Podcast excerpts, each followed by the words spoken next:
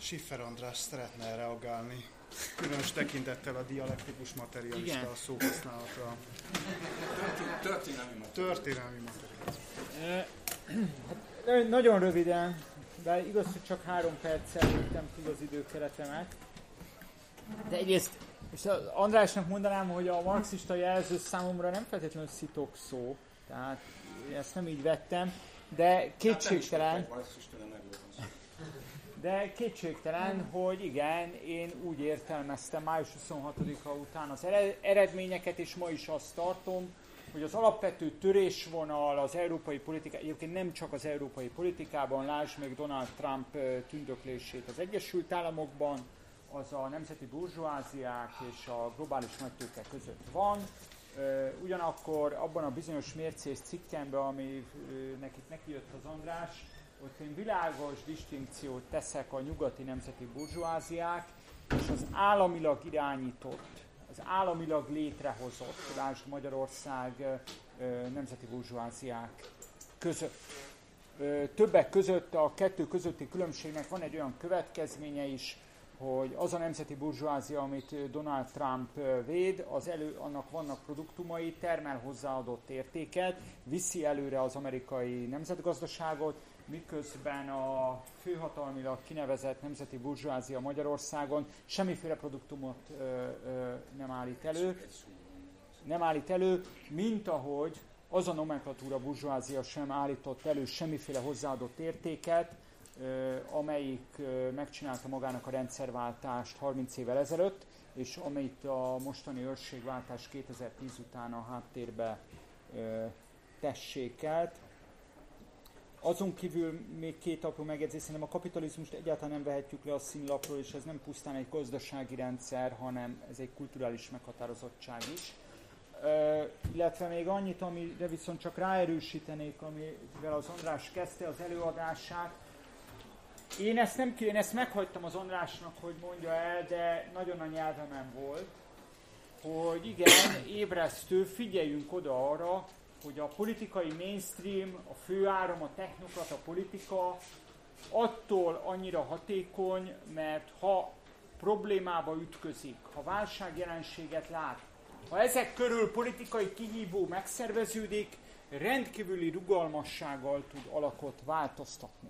Erre tipikus példa az, amikor rájönnek arra, hogy tényleg a klímaváltozást már nem lehet letagadni, rendben van, alkalmazkodjunk hozzá mi, mint ö, óriásvállalatok, és kitalálják azt, hogy mondjuk a szarvas marhákat legeltető kisléptékű biogazdaságok klímaváltozásnak, a klímaválságnak az előidézői, nosza neki gyártsunk műanyag húst, pörgessük föl a GMO-s termékeket, hiszen így lehet mege- megmenteni a, a világot, sőt, van még egy szenzációs ötletük, még több atomerőmű kell. És e, csak éppen ugye egyetlen dologgal nem néznek szembe, nem pusztán klímaválság van, egy ökológiai válság van, és ha e, ezzel próbálunk valamit kezdeni, ha esetleg szembenondással valaki mégsem akarja feladni azt az utópiát, hogy meg lehet menteni a bolygót, akkor nem elég egy szegmensével szembenézni ennek az ökológiai válságnak. Rövid válasz. Nagyon röviden, én nem erőltetném ezt a nemzeti burzsóázia multinacionálisat, mert éppen, éppen az amerikai a legjobb példát. Tessék mondani, hogy a általad is idézett Bayer Monsanto az most nemzeti burzsóázia vagy multi? Természetesen multi. De a színamerikai Exxon kőolaj társaság, aminek a trikóját viselhetni a, a feliratát a Trump a hátán, szóval az, az nem egy multi. Az most nemzeti burzsóázia vagy multi? Mondjad. A, a válasz erre részemről ott van, hogy főleg a centrumországokban, mert ebből a szempontból nagyon más a, a nemzeti burzsóáziának a fogalma centrumban és félperiférián, periférián, és nem pusztán azért, mert itt gonosz vasák vannak a végeken, hanem a, egyszerűen a, a globális gazdasági szerepük miatt. Pusztán annyit állítok, hogy egy centrum országban a különböző ilyen nagy vállalkozásoknak a szerepe, hogy ő mennyiben nemzeti burzsóázia, mennyiben globális nagyvállalat, az rendkívül fluid. Na látod, szóval ezek összefonódnak, ezt akartam csak mondani. De ebben nincs vita, de ebben nincs vita köztünk. A harc lehetetlen, hogy a harc folyjon köztük, mert ők teljesen össze De van kompetencia harc, a perif- igen? Mert persze, hogy van, mert nem véletlen, tehát Donald Trump nem azért akasztotta meg a TTIP-t, amiért mondjuk Bernie Sanders megakasztotta volna, hanem azért akasztotta meg, mert a Detroiti vagy Chicagói autógyári munkások szavazatai kellettek, és az amerikai autóiparnak hátrányos az, hogyha a németek vagy éppen a japánok ö, ö, növelik az Amerikába irányuló autóexport. A, a Detroiti autógyári munkások azok a nemzeti burzsvázia részei? Ö, Akkor mondjuk nem az fél... a nemzeti társadalom, nem okvetlen a burzsvázia. De Na alapvetően nyilván tehát a ö, ö, Trumpnak, aki maga is egy tipikus nemzeti burzsvá, nem a, a munkásnak a szavazata kellett, alapvetően ami, amilyen érdeket ő kiszolgált, azok, azok az amerikai nagy cégek, akik ennek a szabadkereskedelmi politikának, amiket a derékdemokraták pörgettek a megelőző ciklusban, ciklusokban, a vesztesei. A munkásnak a szavazata kell, a, alapvetően viszont ő ezeknek a nagy autócégeknek a profitját szolgálja ki akkor, amikor fölmondja, ugye a hivatalba lépése utáni első héten fölmondja a TPP-t, és megakasztja a TTIP-t. Szerintem ez... itt nem arra való, hogy meggyőzzük egymást, ezekre vissza fogunk. Fel, fel, a másik kérdés, és ezt csak kérdezek, vajon tud-e valaki olyan a, a polgári szabadság jogokat és a polgári társadalmat megvalósította kapitalizmus nélkül? Mert ha nem, nem. A, a, nem. akkor viszont továbbra is azt mondom, hogy ne a szorosan politikai-gazdaságtani eredetű kapitalizmus szót használjuk, hanem inkább beszélünk polgári társadalomról, annak előnyeivel és hátulütőivel, akkor ez egy politikai, kulturális fogalom. De ezen nem fogunk összeveszni, tőlem nevezhetitek kapitalizmusnak is, de szerintem másra gondoltok közben. Szerintem vissza fogunk térni ezekre a kérdésekre. Három felkért hozzászólónk van, akiket szeretnék bemutatni. Tallár Ferenc, professzor úr, filozófus, Kis Viktor, gyertek ki erre a háromszögre. Kis Viktor, Corvinus Egyetemről, és Kajner Péter, az ELTET ATK előadója. Mielőtt átadnám a szót, vagy amíg, amíg kijöttök, ahogy tetszik, nekem két tisztázó kérdésem lenne. Az egyik Siffer András előadása nagyon meggyőzött arról, hogy két ökopolitikai szempontból is nagyon fontos kérdés lesz Európa jövőjére vonatkozóan, az egyik a monetáris szuverenitás megőrzésének kérdése, a másik pedig a szabadkereskedelmi megállapodások sorsa.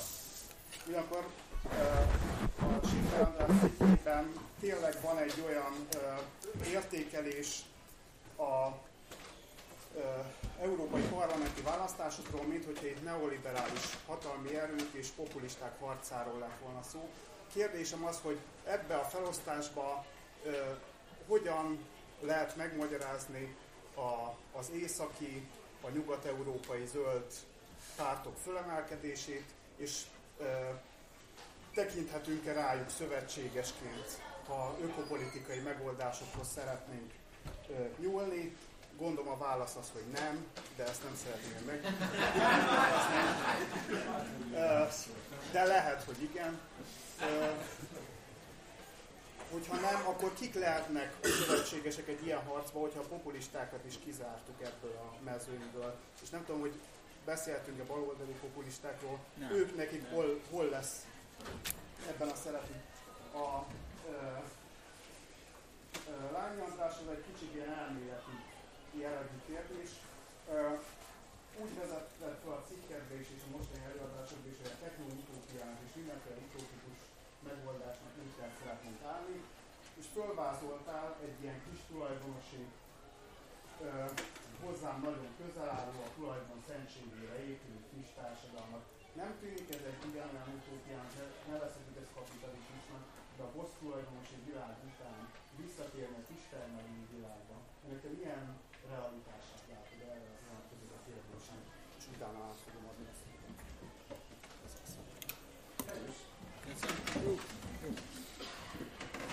Szóval ebbe nem szeretnék azért mélyebben belemenni. Uh, először is, ha már tisztázó, akkor tisztázzunk még valamit itt a kérdés kapcsán. Előretörés mármint zöld előretörés alapvetően Németországban volt. Ausztriában, Auszt- Ausztriában haló poraiból föltámadt a zöld párt, de egy kicsit bonyolultabb a helyzet, ebben nem mennék bele, ráadásul most lesz majd választás a hétvégén. A svédeknél a zöldeket, amiért nem nagyon hullajtok könnyeket, hajszál választotta el a megsemmisüléstől a koalíciós kormányzás után. A finneknél középerősek egy rendkívül osztott pártrendszerben. A dán zöldeket, akik eléggé balosak egy, amúgy, őket meg nem venném egy kalap alá a némettel, tehát Franciaországban volt még egy érdekesebb eredmény, de nem, tehát ami jellegzetes, Németország, maradjunk szerintem a német zöldeknél, úgyis, mint a európai gazdaság, Európa vezető hatalmának jelenleg egyik vezető pártja. Amit én erről gondolok, egyrészt ami a személyes benyomásom az elmúlt évekről, amikor ilyen európai zöldpárti vezetői fórumokon részt vettem, hogy egész egyszerűen a, a német zöldeknek a politikai agendája azt, hogyha átülteti valaki a, mondjuk nem csak a magyar, a kelet-közép-európai valóságra, akkor komoly erőfeszítéseket kell tenni azért, hogy mondjuk az 1%-os állami támogatottsági szintet elérje. Tehát egész egyszerűen a kelet-európai valóságtól az ő valóság észletük tökéletesen idegen. De van még egy probléma.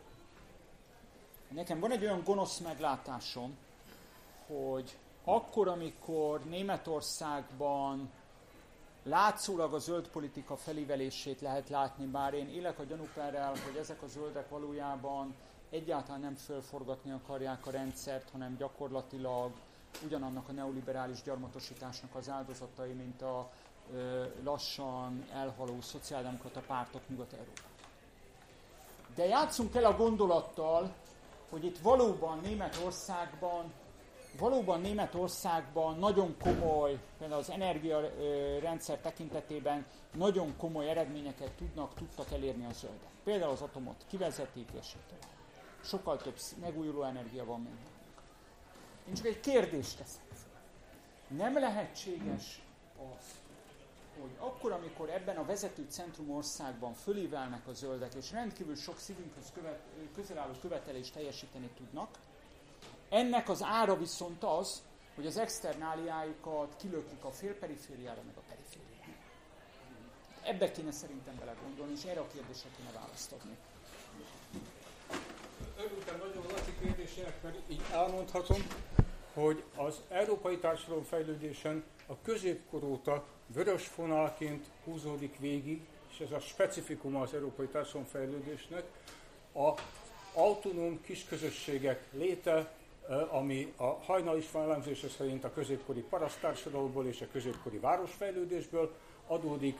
Ezt igazolja Louis Manford, erre épít Wilhelm Röpke, a harmadik út szerzője, erre hivatkoznak jó rosszul a magyar harmadik utasok a két háború között, azaz nem valami utópiáról beszéltem, hanem egy olyan mindig jelenlévő, de soha ki nem aknázott, ki nem teljesedő lehetőségéről az európai társadalomfejlődésnek, ami csak itt Európában kapható.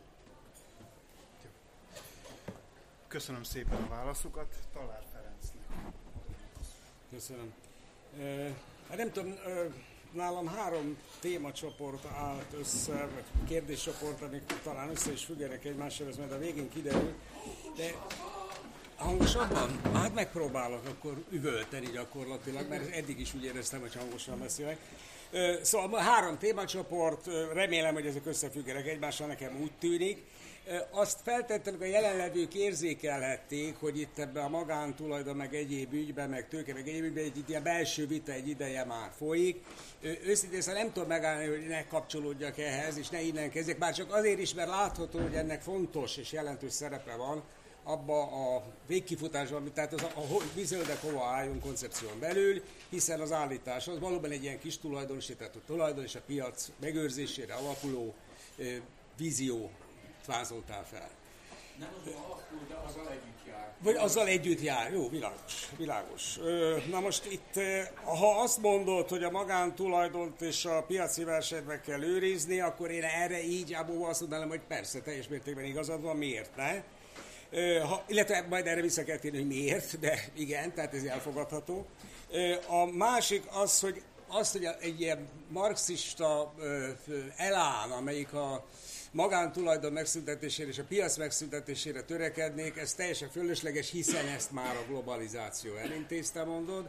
Ebben is tulajdonképpen egyetértek. Csak ehhez azt tenném hozzá, hogy mondjuk például mondjuk már a tőke első kötetének a végén, ugye szóval a tőke, a tőke társadalmiasítási folyamatáról, az nagy részt egy ehhez hasonló folyamatot ír le. Tehát ez a folyamat, ha tetszik, a tőkének a mozgásából adódik, és nem egy tehát nem a tőkés termelési mód, ha tetszik, annak a megszüntetését jelenti, tehát a társadalom, de, de az igazán nem is ez a lényeges, mert ugye, hanem én itt a Brodelt hoznám be, tehát ugye nem tudom, hogy a Brodelt mennyire is, mindegy, a Brodel az, az a piacnak két fajtájáról beszél. Ö, ö, az egyik, az mindig is volt, tehát a, a, tudom, a polinéziai szigetek között is különböző cserekereskedelem zajlik, alkalmattán ezt valamiféle ö, rituális keretek között, szabályozás, de mindesetre a középkorban biztos, hogy Európában létezik a piac.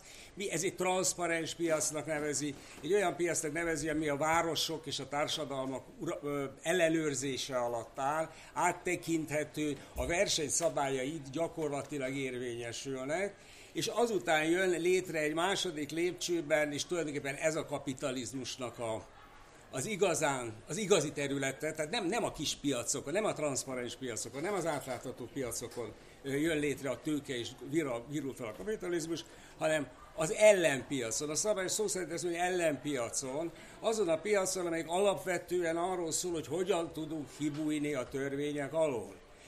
Hogyan tudunk nem transzparensé válni, és ezen a szinten, azt mondjuk, hogy ezen a szinten nyílik meg azután az a dzsungel, amiben a kapitalizmus igazán virágozni tud.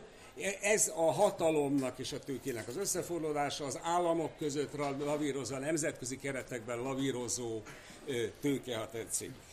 Na most e, azt gondolom, hogy ezzel tulajdonképpen, hogyha így fogjuk, ez, ez, ez ha tetszik a globalizáció, ebben az értelemben a globalizáció kezdettől fogva benne van a folyamatban, és a globalizáció, amit ma a globalizáció alatt értünk, az ennek, ha tetszik, egy olyan szintje, vagy egy olyan formája, amit eddig soha nem tapasztalhattunk. Tehát a, a társadalmi ellenőrzés, a transzparencia, tehát erről szól bizonyos értelemben a globalizáció. Elhagyjuk a nemzeti kereteket, elhagyjuk az államkereteket, a teritoriális területet, kimegyünk a nemzetközi térbe, miért megyünk ki oda? Azért megyünk ki oda, hogy az ellenőrzés alól ki tudjunk bújni, hogy, hogy, hogy ne legyünk transzparensek, hogy offshore-ba tehessük a dolgokat, és a többi, és a többi. Az adó alól ki tudjunk bújni, hogy olyan gyenge államokat találjunk, amik valóban olcsó munkaerőt hoznak, stb. stb. De minden esetre ebben az értelemben ez a transzparencia nem, tehát, hogy is mondjam, ebben azért bizonyos azt mondom, hogy nincs közöttünk vita, lehet, hogy terminológiai van, de, de azt, azt hiszem, hogy nagyjából ezt a dolgot ugyanúgy látjuk. Na most akkor még egy következő lépés lenne itt, az ugye az András, itt ugye két András van, tehát a, a Ványi András, de hogy is, a Schiffer András fejezte be ugye az, el, az előadását azzal, és ez egy, azt mondom, hogy egy nagyon fontos dolog, hogy az alapvető kérdés az az, hogy a gazdaság logikája érvényesül a társadalommal szemben, vagy a társadalom logikája érvényesül.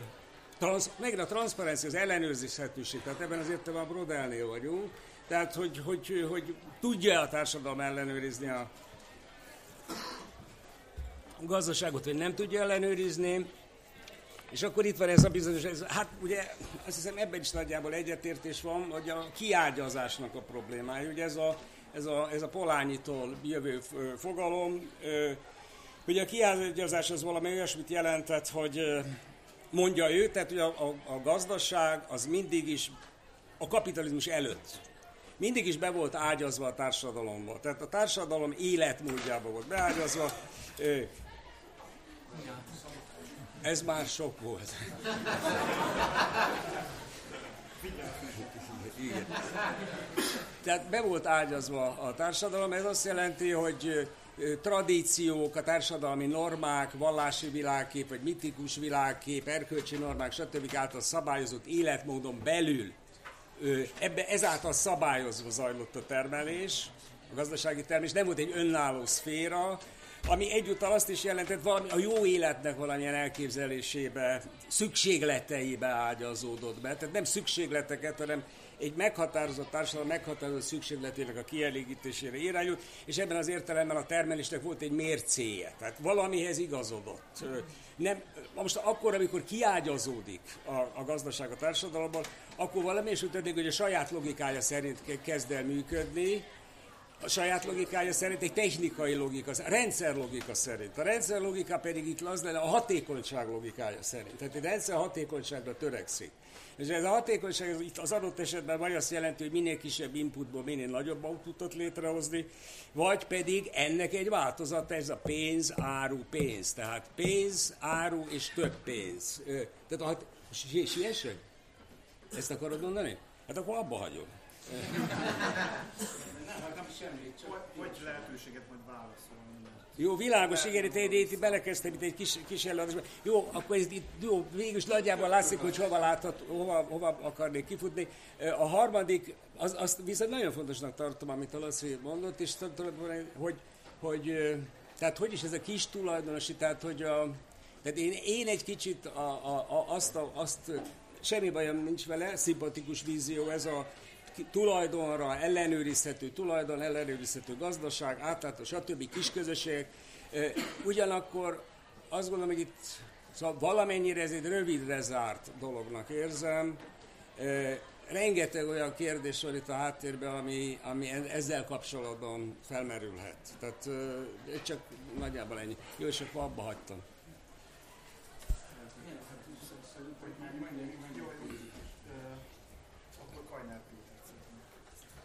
Köszönöm.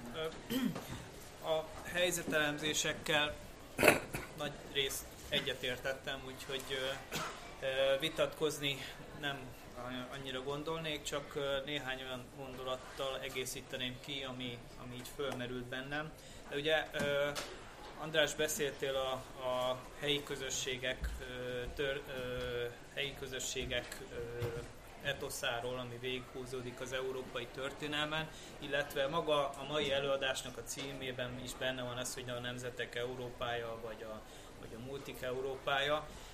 Ugye azt azért látnunk kell, hogy az a, az a nemzetek Európája, vagy azok a nemzetállamok, amelyeket most a, a, a globális hálózatok elleni védekezés mencsváraiként is tekintünk, azok ugye a 19. században ezeket a bizonyos helyi közösségeket erőszakkal pusztították el, alakították ki a közoktatást, írtak himnuszokat, választottak zászlókat, írtak meg fiktív hagyományokat, stb. stb. Tehát, és, és a mai napi gyakorlatban is, nap mint nap küzdünk ezekkel a, nem, ezekkel a nemzetállamokkal, amelyek folyamatosan elnyomni igyekeznek a helyi közösségeket, tehát ugye miközben Schiffer Andrásnak az előadásából ez a, ez a leküzdhetetlen dihotómia kijött, hogy mit adott nekünk az Európai Unió, hát egy csomó minden miatt szenvedünk tőle, de azért mégis inkább ott. Ugyanez, ugyanez a helyzet a nemzetállamokkal is, hogy, hogy gyakorlatilag az a helyi közösségek Európája, amiről végső soron szerintem az előadók is beszéltek, meg azt hiszem, hogy, hogy igazából ez lenne az a harmadik út, amin el kellene indulni. Ennek egyaránt útjában állnak a nemzetállamok és a, és a transnacionális hálózatok. És hát ugye szokták mondani, hogy a szakadékot az két kis lépéssel nem lehet átugrani, hanem csak egy nagy lépéssel, már amelyiket.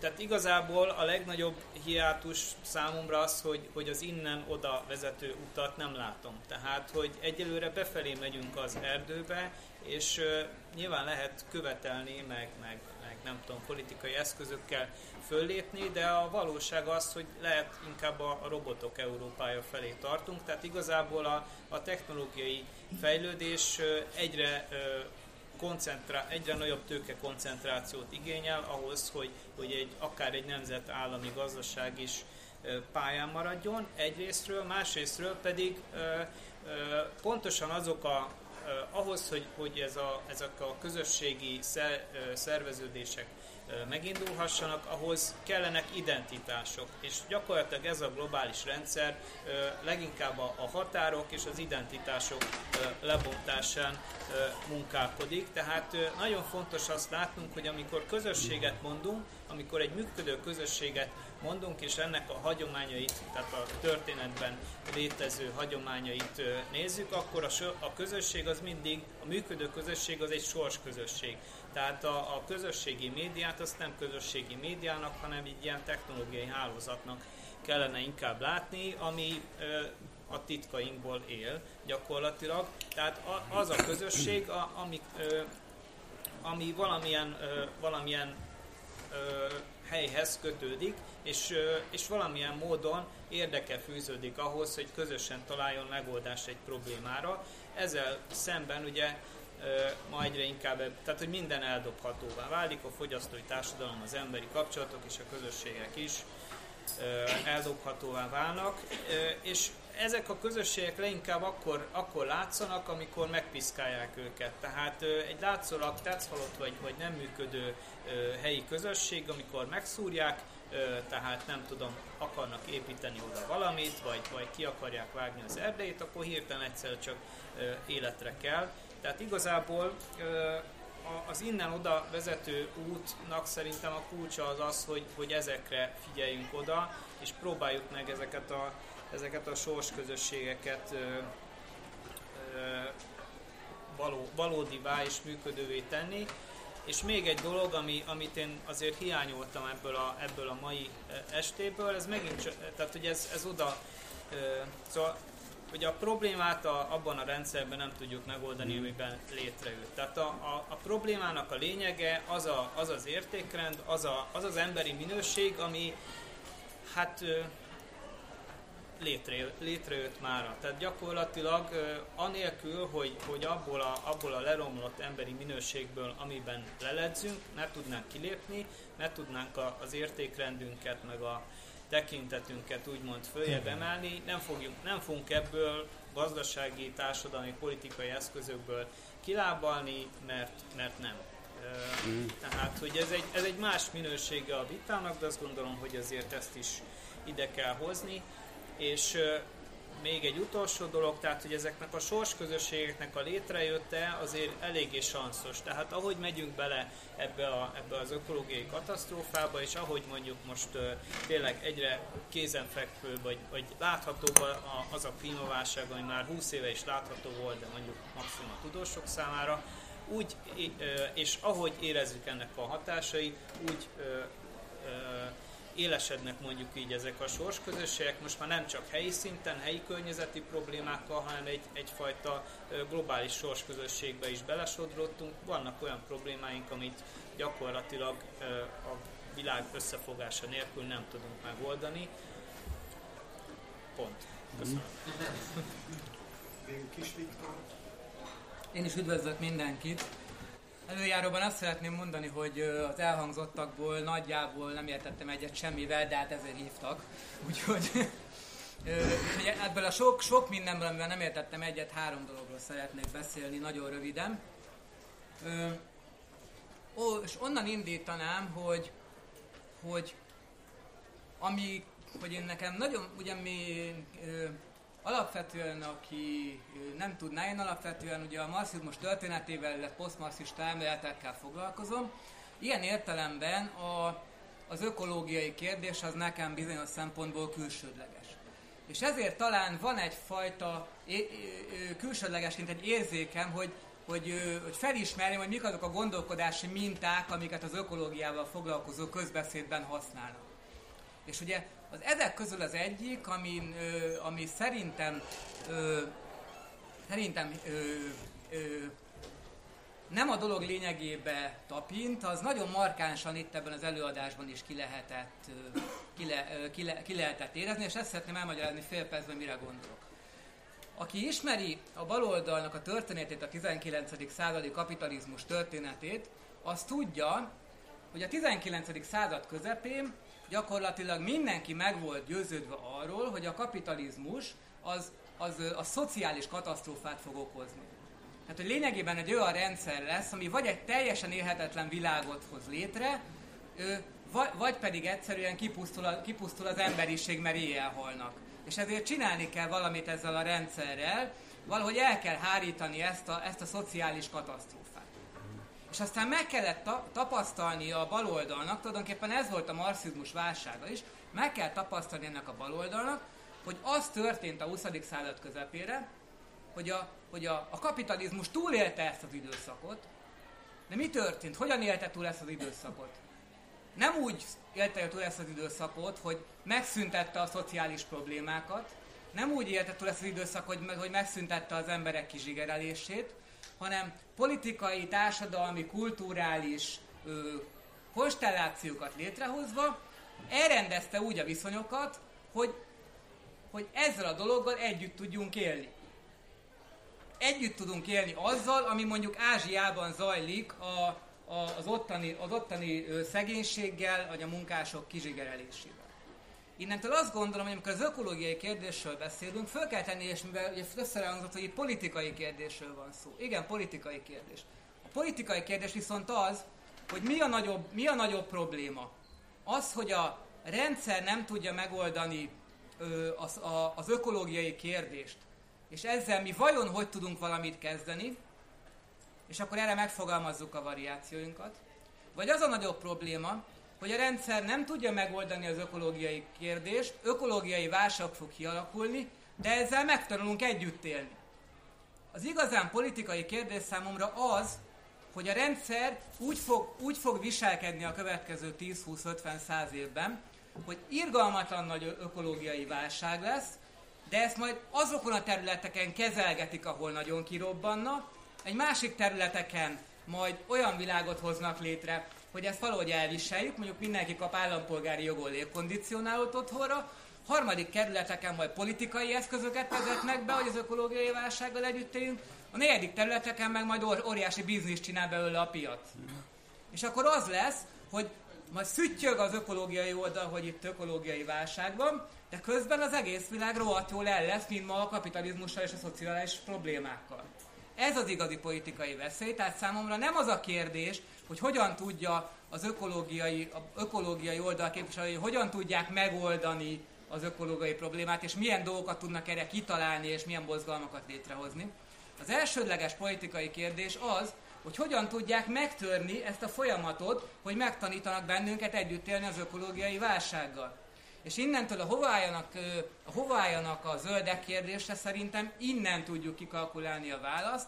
Tehát gyakorlatilag oda kell állni a zöldeknek, azok mellé, a mozgalmak mellé, amelyek megpróbálják megtörni azokat a kulturális, politikai, hatalmi és gazdasági erőpotenciálokat, amelyek fent akarják tartani a mai világot ám blokk, akik megpróbálnak majd minket együtt élni, megtanítani az ökológiai problémákkal. Ez az első megjegyzésem. Ezért szerintem egy egész... A második kettő, so, a második kettő sokkal rövidebb lesz. Az egyik arra vonatkozik, ugye, és ez most már a, mind a kettő Lányi fog vonatkozni. Az egyik, és, és még pontosabban a kis közösségek problémára mind a kettő koncentrált legyek.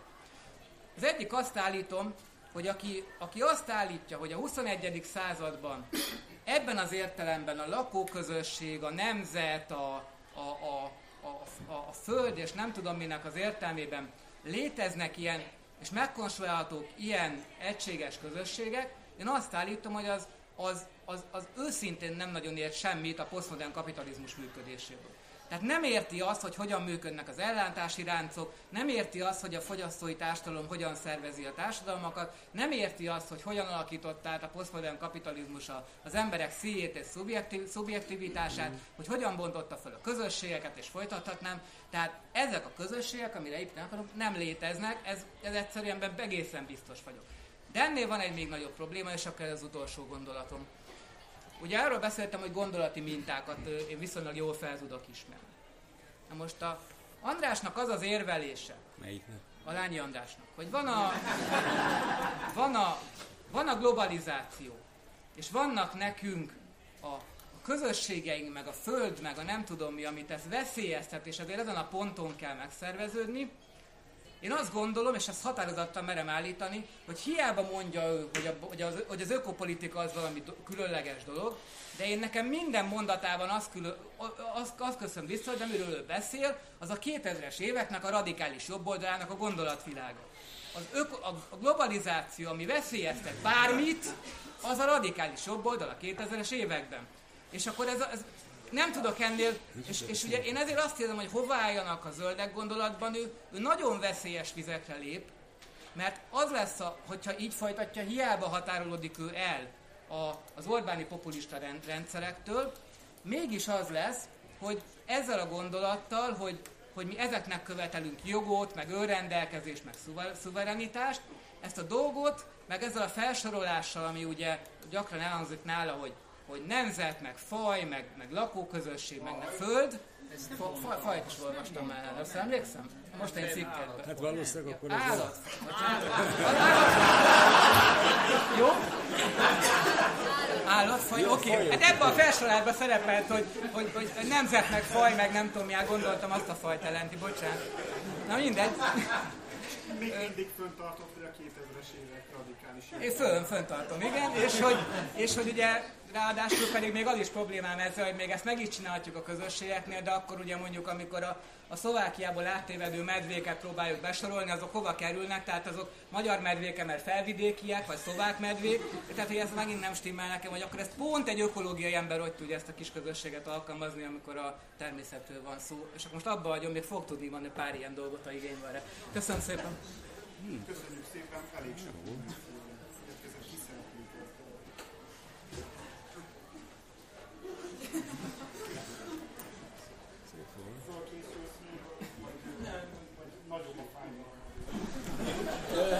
Nem fogok tudni mindenre válaszolni, de maradt itt bőven akár publikációkra való téma is. Próbálok sorrendbe haladni, nagyon, nagyon röviden, jelzésszerűen. Tehát Feri nagyon jó rámutatott arra, hogy a piacgazdaságnak van egy ilyen történelmi dinamikája, ami az ellenőrzött piac és a mindenkori ellenőrzés alól kiszökő piac, ami a távolsági kereskedelemmel, gyarmatosítással, majd a globalizációval függ össze.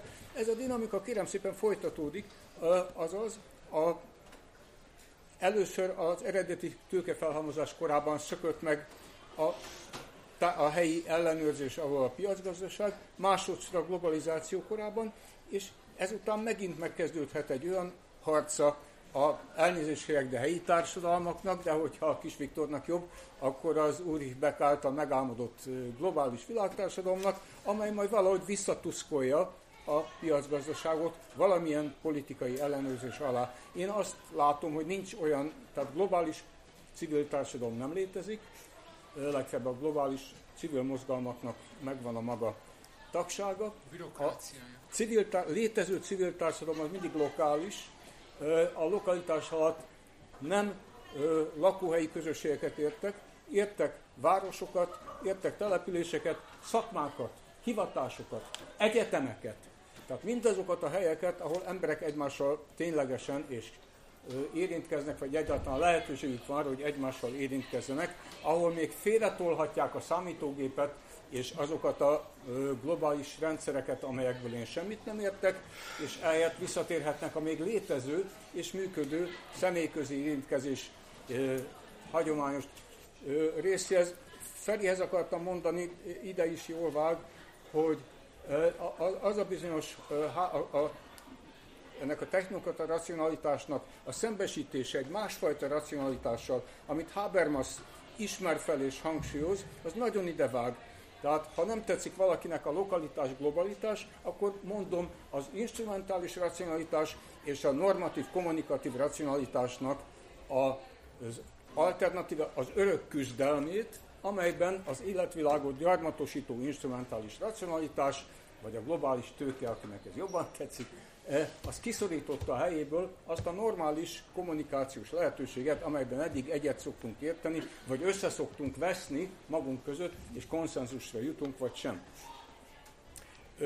Péter, Kajner Péter, és ez megint a Kis Viktornak is szól, a nemzetet ne tessék összetéveszteni a nemzetállammal, sőt, bevallom a nemzetet, én se szívesen használom, mert egy értékterhelt fogalom, azt a létező, történelmileg kialakult létező, ezt kurziválnám, a létező politikai közösségek. De a, nem, a nemzetek Európája a kedvencem, sőt, miután azt nagyon jól látott Péter, hogy legalább olyan ellensége a civil társadalom autonómiájának az állami bürokráciák legalább olyan ellenségei, mint a multinacionális technokraták. Tehát miért kéne ezek között nekem választani? Ö, azt mondom, hogy a városok Európája, a civilek Európája, a hivatások Európája, amelyek között mindenfajta horizontális kapcsolatok létesülhetnek a nemzetállamok, vagy egyszerűen hagyjuk már ezt, az államok kiiktatásával és a globális kommunikáció hálózatainak, vagy legalábbis kényszerfeltételeinek a megkerülésével. Az innen-oda kérdéséhez Péter csak annyit mondanék, hogy szükségképpen, vagy legalábbis a történelemben mindig úgy alakult, hogy egy társadalom maga válsága idején egyre erősebb, egyre kizárólagosabb, egyre intoleránsabb volt, egészen addig, ameddig össze nem omlott. Ennek a részleteiben nem mennék bele. Tehát mindig először a birodalom, amelyben nincs alternatíva, és egyre inkább megsemmisíti látszólag, vagy elnyomja, tudjuk, ellehetetleníti a maga alternatíváit. Na, na, mondhatnám, hogy ott vesz, hogy mi az alternatíva, az ott veszem észre, hogy mi az, amit a leginkább ellehetetlenít.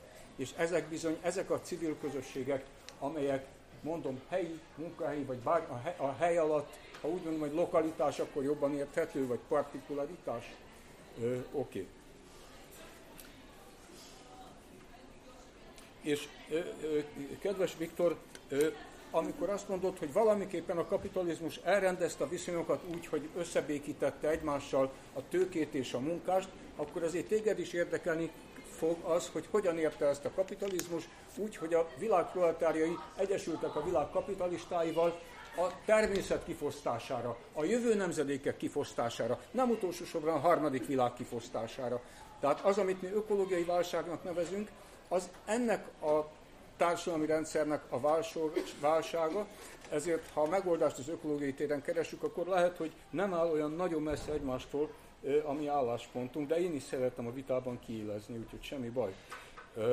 A, egy kicsit ott tartunk, és ebben be is fejezem. Tehát Viktor szerint a zöldeknek kellene a radikális baloldal mellé állni, a zöldek szerint a radikális baloldalnak kéne végre felismerni, hogy ott a helyük a zöldek mellett, és hogy ez a vita nem egy ártatlan vita, hanem egy nagyon veszélyes vita, kedves Viktor, erre figyelmeztetnélek a következővel. 1988-ban ott voltam a szabadkezdeményesek hálózatának, amit a választmányi tagja voltam alakuló ülésén, ahol felállt Kisgyé Csaba, a kedves barátom az MDF képviseletében, és azt mondta, hogy gratulál ahhoz, hogy létrejött a szabad kezelők hálózata.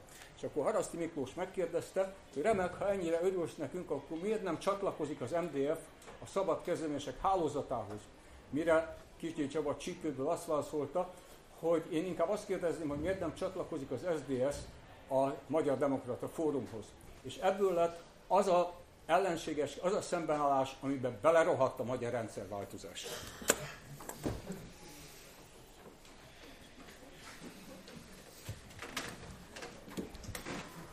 Jaj. Most veszem észre, hogy egy periódusos rendszer van. Hihetetlen. Szóval kezdem a végén az Andrásnak a reflexiójával. Szóval igen, én nem gondoltam, hogy ebbe akkor tényleg ennyire egyetértünk mindannyian. Igen, én is úgy látom, hogy az ökológiai válság az valójában a globális kapitalizmus válságából, tehát egy rendszerválságból ered. És éppen ezért... Ebben értünk egyet. Én éppen ezért... Éppen ezért egy kicsit válaszolva itt a kérdésnek, a, mármint a Laci kérdésének a másik felére, amely nagyon elkanyarodtam még itt a, a felkért hozzászólók előtt. Én látom azt, hogy a globalizáció kritikus mozgalomnak az ászlóbontásától, tehát a milleniumi év kezdetétől, 2000-től a különböző ilyen jellegű mozgalmak, pártok, hálózatok tendencia szerűen erősödnek. Ugyanakkor miután elültek a globális pénzügyi válság, globális gazdasági válságnak a hullámai, egy konjunktúra ciklus tetején tántorgunk, ahogy Kis Viktor nagyon éles megfogalmazásával élt. Nyilván nincs, nincsen konjunktúrájuk ezeknek az erőknek, de én azt gondolom, hogy a zöldeknek és ezeknek a radikális baloldali pártoknak Nyugat-Európában ezek szövetségesek. Sok esetben Nyugat-Európában vagy Latin-Amerikában ez, nem is nagyon válnak ketté ezek a szervezetek, pártok. Gondolok itt akár a Syrizára, Podemosra, viszont Viktorra reagálva. Szóval még egyszer a német zöldek. Tehát én abban a Viktorral tökéletesen egyetértek, ahogy ezt a negatív utópiáját lefestette, tehát hogy ahogyan a kizsákmányolása és a szociális katasztrófa jövendőlésére reagált a rendszer a 20. század elején derekán, ugyanúgy majd globálisan valahogyan, hogy mondjam, pacifikálja az ökológiai válságot. Tehát lesznek, akik bocsánat a nagyon plastikus kifejezését, nagyon szívnak, és ott majd jól működő diktatúrák fognak üzemelni, hogy föntartsák a rendet. Miközben, hogy a másik végletet mondjam, a Viktor ennél ezt tizelláltabban fogalmazta meg, lesznek olyan társadalmak, ahol egyenesen bizniszt csinálnak majd az ökológiai válságot. Szerintem pontosan ilyen társadalom német lesz. És ez nekem a diagnózisom a német zöldek felívelésére. Mint a Feri mondott, minden egyetértettem, azt nem, nem reagálnék most külön. A Péter két megjegyzésére reagálnék. Az egyik, ami az identitásokat illeti. Ja, és ebben azért, ha már az András nem védte meg eléggé magát, azért én a, a Viktornak a kiszólására, hogy az Andrásnak ez a kisközösségekre alapított filozófiája, ez a 2000-es évek radikális jobboldalát idézi, ez egész egyszerűen tényszerűen nem igaz. Tehát a 2000-es évek radikális jobboldala az nem a kisközösségek védelmére appellált Viktor. Ez nem így van. Mikor hallottad azt, hogy az öreg Löpen, vagy, vagy nyugodtan beszéltünk Berlusconiról is, hogy ha már a nullás évekről beszélünk, vagy akár a magyar miniszterelnök, ez a kisközösségek védelméről beszél. Magyarországon 2010 után egy olyan tendencia van, amelyik erősíti az államot, de alapvetően éppen a kisközösségek kárán. Veszi el a kompetenciákat köztestületekről, és tökéletesen légiesíti az önkormányzást.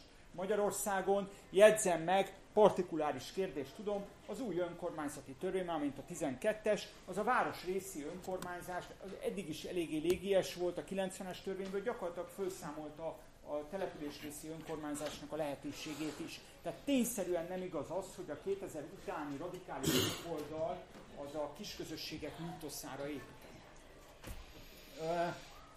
Viszont a amit a Péter az identitásokkal kapcsolatban elmondott, ott azért lenne némi vitám az András is, mert azt tudomásul kell venni, hogy bármennyire igaza van a Kajner Péternek abban, hogy a 19. században a nemzetállamok, amikor himnuszokat írtak, meg címereket faragtak, meg narrat, saját üdvtörténeteket faragtak, akkor ez sok esetben pont a kisközösségek, a helyi, tehát a lokalitások kárára tették, vagy a lokalitások eltiprásával tudtak megerősödni a nemzetállamok, ebbe. Na de eltelt 150-200 év, és tudomásul kell venni azt a tényt, hogy ebben a globalizálódó izében ö, mégiscsak a nemzet az a fundamentális identitás, ami kellő erővel tudja az egyéni döntéseket, az egyéni viszonyulást a közösséghez meghatározni. Ez a helyzet. Ez a helyzet. Tetszik, nem tetszik? Ma a nemzet az a ö, identitásteremtő, szimbólumteremtő kategória, amelyik a leginkább tudja navigálni az, e- az egyik embert a másik emberhez való viszonyába, és én ezért fogalmaztam máskor úgy, hogy tetszik, nem tetszik, ma a globális nagytőke nyomulásával szemben a nemzet az utolsó védvonal. És amikor pedig hát az emberi minőségről beszél a Péter, én ebben fatalista vagyok, mert hogyha az emberi minőség a gátja egy valódi fordulatnak, akkor, akkor lehet, hogy így jártunk. Tehát az a korszak azt gondolom, hogy eltelt, és ráadásul csúnya következményekkel jár, amikor egy élcsapat úgy gondolja, hogy ő majd felülről megjavítja az emberek minőségét is. Én ebben nem hiszek, és szerintem jobb is így, hogy én se hiszek ebben. Az emberi minőség olyan, amilyen, de szerintem, ö, ö, hogy mondjam, tehát ebben én fatalista lennék, lehet, hogy ez fogja korlátozni a lehetőségét. Péter, Péter jel, jelezte először, aztán Viktor, te is.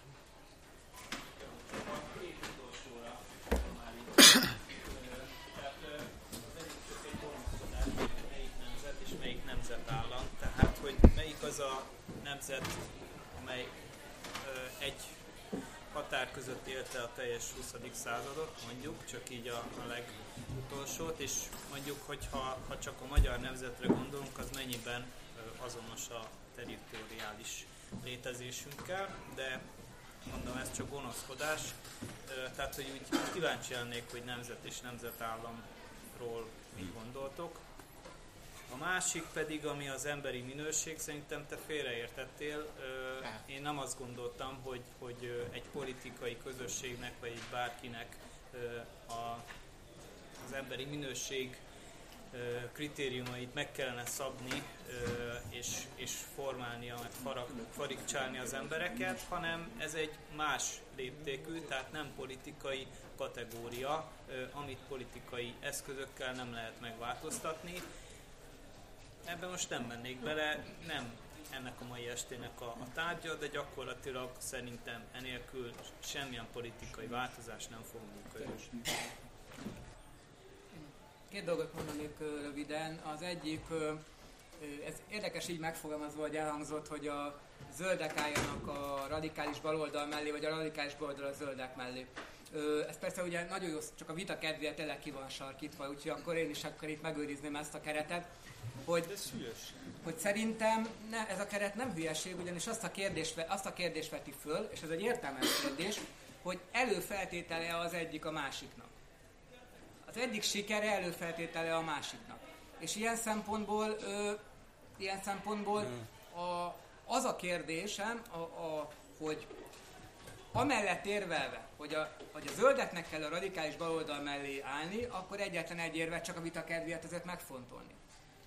Én azt állítom, hogy nem lehet addig ö, sikeres ö, ökológiai politikát létrehozni, ameddig egyrésztről a nyugati társadalmak többsége azokban az axiómákban, azokban a kulturális konstellációkban a fogyasztói társadalomtól a, a, a, a munkaközpontúságon át és mondjuk a, a nyaralgatni szeretek járnék bezárólag, amelyekben ezekben létezik, addig nem lehet eredményes ökopolitikát folytatni. Az pedig, hogy ezeket legyőzzük, ahhoz nekem igenis a kortás kapitalista rendszer ellen kell föllépnem, mert ezeket a kortás kapitalista rendszer csinálja.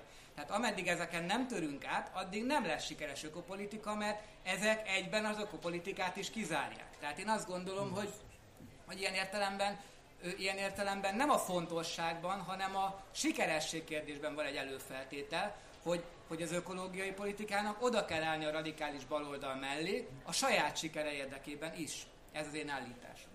A másik állításom pedig ugye, és ezt visszatérnék még egyszer ide, hogy ez a lokalitások dolog, ebben én persze alapvetően egyetértek, hiszen a, én az autonomista marxizmusban nagy mértékben hiszek meg az ultrabaloldalban, ugyanezt mondják.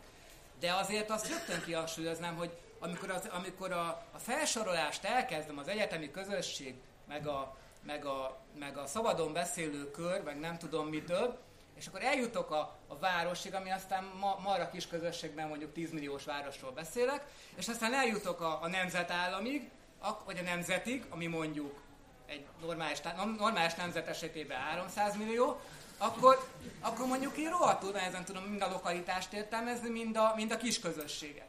Tehát, hogy én, ezt, én ebben akkor is azt látom, hogy itt nekem, hogy itt nekem ez, ez, ez, ez, ez olyan értéktelített dolognak tűnik, amiben, amiben én előzetes érték, értékeimet plantálom bele, és azért van benne a nemzet, meg azért van benne a város, a, a, a, multi, multi nagyváros mondjuk, mert, mert én, mert, én, mert én valamilyen módon ezekhez, ezekhez kötődök, mint teoretikus, de hát az, az nem hiszem azt, hogy létezik olyan, ahol ezeket egy kupacba lehet kezelni. Mindjárt segítek.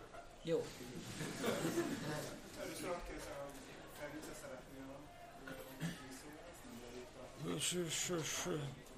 Hát csak nagyon röviden egy valamit, igen, tehát ö, ö, tehát a zöld gondolkodásban is ez nyilván egy alapprobléma, hát valamiféle paradigmaváltásban, egy nagy változásban, egy tudati változásban, társadalmi stb. gondolkodunk, tehát hogy mint a kapitalizmus válsága, ennek a következő ökológiai verseny, stb. Tehát valami nagy radikális változás.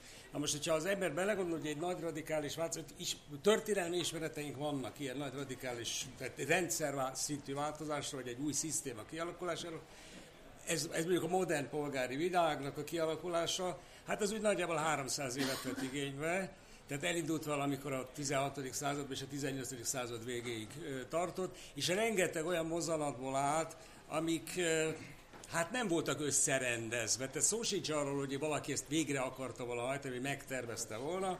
Tehát ebben a kopernikuszi fordulattól, a Descartes fordulattól át a, a vallásháborúkig, és a protestantizmusig, és a nem tudom, még rengeteg minden, és hát az később, igen. Tehát rengeteg mozzanat játszott abba a szerepet, és, és kb. 300 évig tartott. Na most éppen ezért tűnik számomra, erre utaltam az előbb, egy kicsit rövidre zártak az, amikor egyszerűen az ember fölvázolja azt, hogy hogyan is kellene majd kinézni annak a, annak a társadalomnak. Hát én mit jelent ott a társadalom, szóval hogyan nézne ez ki, és látok rációt abba, amit a Viktor mondta, tehát ezek lépések. Tehát nem, nem, nem egy lezáró vagy egy befejezett vízió az, amivel az ember kezdeni tud valamit, hanem lépésekkel. Most ilyen lépés például az, hogy az Európai Uniót, hogy egy másik Európai Unió kell, tehát ez egy belátható, és a kérdések megfogalmazhatóak. Ugyanúgy, hogy a Viktor mondja, tehát hát itt, ott is úgy gondolom, hogy, hogy ott belátható lépéseket jelent a dolog és, és azt, ezt a, ezt a, hogy is mondjam csak, tehát a, a maga a vízió, ami, ami nem, általában a zöld gondolkodásban azt gondolom, van egy ilyen bizonyos, most nem rá gondolok egyébként, de van egy ilyen naivitás, hogy, hogy, hogy, hogy, hogy hát holnaptól legyünk, mint zöldek, holnaptól csak papír staliszlit használunk, és a többi, és a többi. Ez így nyilvánvalóan nem megy, és az sem megy, hogy megálmodjuk, hogy holnap hogy fog kinézni a világ, mert ahhoz biztos, hogy most már nyilván az idő fölgyorsult, lehet, hogy nem 300 év kell hozzá, de hogy egy ilyen típusú változás végbe menjen, itt legfeljebb a következő, ha szerencsénk van, akkor a következő lépést látjuk. Az, hogy mi lesz a végén, hát a jogi tudja.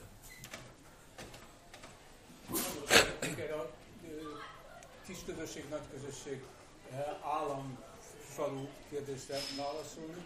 Tehát itt legyen világos, itt egy elvről beszélünk, az, az önrendelkezés, a kollektív autonómia, vagy minek nevezem, közösségi önrendelkezés elve. Ezt az elvet, ezt attól függ, hogy éppen miről van szó, különböző szinteken gyakorolható. Tehát én a családom körében is van bizonyos dolgokban önrendelkezett, meg tudnám mondani, mik azok, hogy meghatározható, hogy mik azok a dolgok, amelyekben települési szinten, vagy éppen egyetemi szinten nagyon szeretnék önrendelkezni, de nem hagynak, és mi az, amihez már egy olyan politikai közösségre van szükség, amit történelmileg így alakult, nemzetnek nevezünk. De ezt már a 19. században tudták Viktor. A nemzet az vagy a közösségek közössége, tehát vagy alulról felfelé építkezik a kisebb egyesületekből, szervezetekből és lokalitásokból, vagy pedig az államnak egy elnyomó projektuma. Ezért valóban kétértelmű szó a nemzet, én is mondom, csak jogpián használom, de hogy legyen világos, ez erre gondolunk, amikor az önrendelkezésre gondolunk, és arra se úgy gondolunk, nincsenek itt most rendes kapitalisták, vagy rendes, mi van még? Na, tehát, hogy nem arról van szó, hogy a közösségi önrendelkezést abszolutizálnánk, és azt a piaci típusú érintkezés, vagy a bürokratikus típusú érintkezés helyébe állítanánk, ezt leromboljuk, ezt felépítjük, ez nem a mi stílusunk, hanem kiegészítésként. Ez arisztotelészi politeia adott esetben, tehát, hogy sokkal bonyolultabb az emberi társadalom, sem, hogy egyetlen elv ö, alapján képes lenne önmagát szabályozni, Tehát mi a közösségi rendelkezést, mint nélkülözhetetlen, sőt talán meghatározó, önszabályozó rendszert kiegészítésképpen szeretnénk visszahozni, nem feltalálni, hanem visszahozni a piaci típusú és a bürokratikus típusú érintkezés mellé, mert mind a kettő más-más módon elnyomó totalitárius igényű, és ezzel szemben a mindazoknak az értékeknek a védelmét, amit most nem sorolok fel, ökológiai és humánus értékeket, azokat még leginkább ez a törékeny és sérülékeny közösségi önrendelkezés képes játékba hozni.